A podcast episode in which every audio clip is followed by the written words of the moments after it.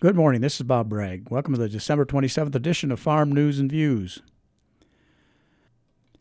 Since 2022 is almost in the history books, let's look ahead a little bit on what consumers may expect with the cost of groceries in 2023. The USDA is predicting that all food prices will increase between 3.5 and 4.5 percent. That's up from 3 to 4 percent in November, with food at home prices rising between 3 to 4 percent and food away from home climbing between 4 and 5 percent. USDA is also predicting that prices will rise in several food categories. For example, the ongoing highly pathogenic avian influenza outbreak will continue to affect egg prices with increases of 4 to 5 percent in the near term.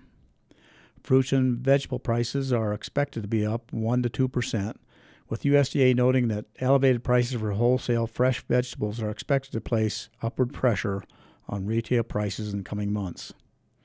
The agency is also predicting that vegetable oil prices will increase from 5 to 6 percent.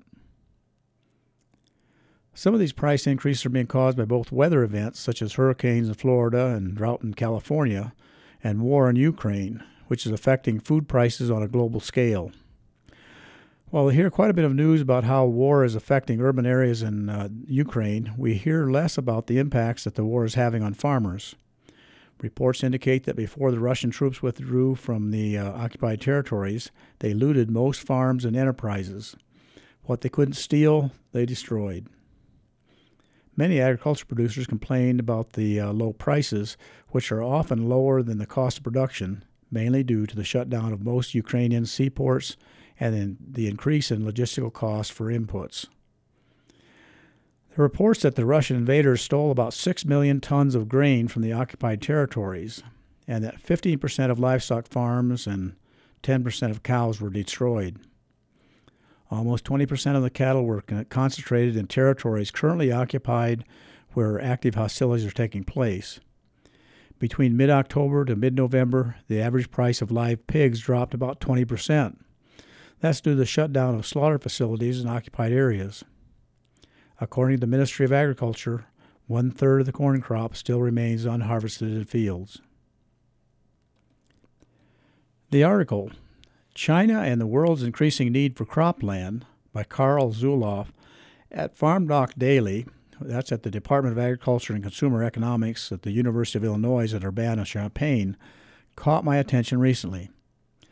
Zulauf contends that increases in crop yields haven't kept pace with China's increasing consumption of feed grains and oilseeds, which is pushing China to find more land. Based on historical trends, China now needs roughly 8 million more acres per year to satisfy its growing consumption of feed grains, oilseeds, and food grains, which also has implications for the rest of the world. That also needs roughly 8 million more acres per year to satisfy the growing consumption of those grain crops. This article can be found at farmdocdaily.illinois.edu slash articles and a link to this article is at ksjd.org and click on Farm News and Views. Benjamin Franklin wrote, Be at war with your vices, at peace with your neighbors, and let every new year find you a better man. I'm Bob Bragg. Happy New Year.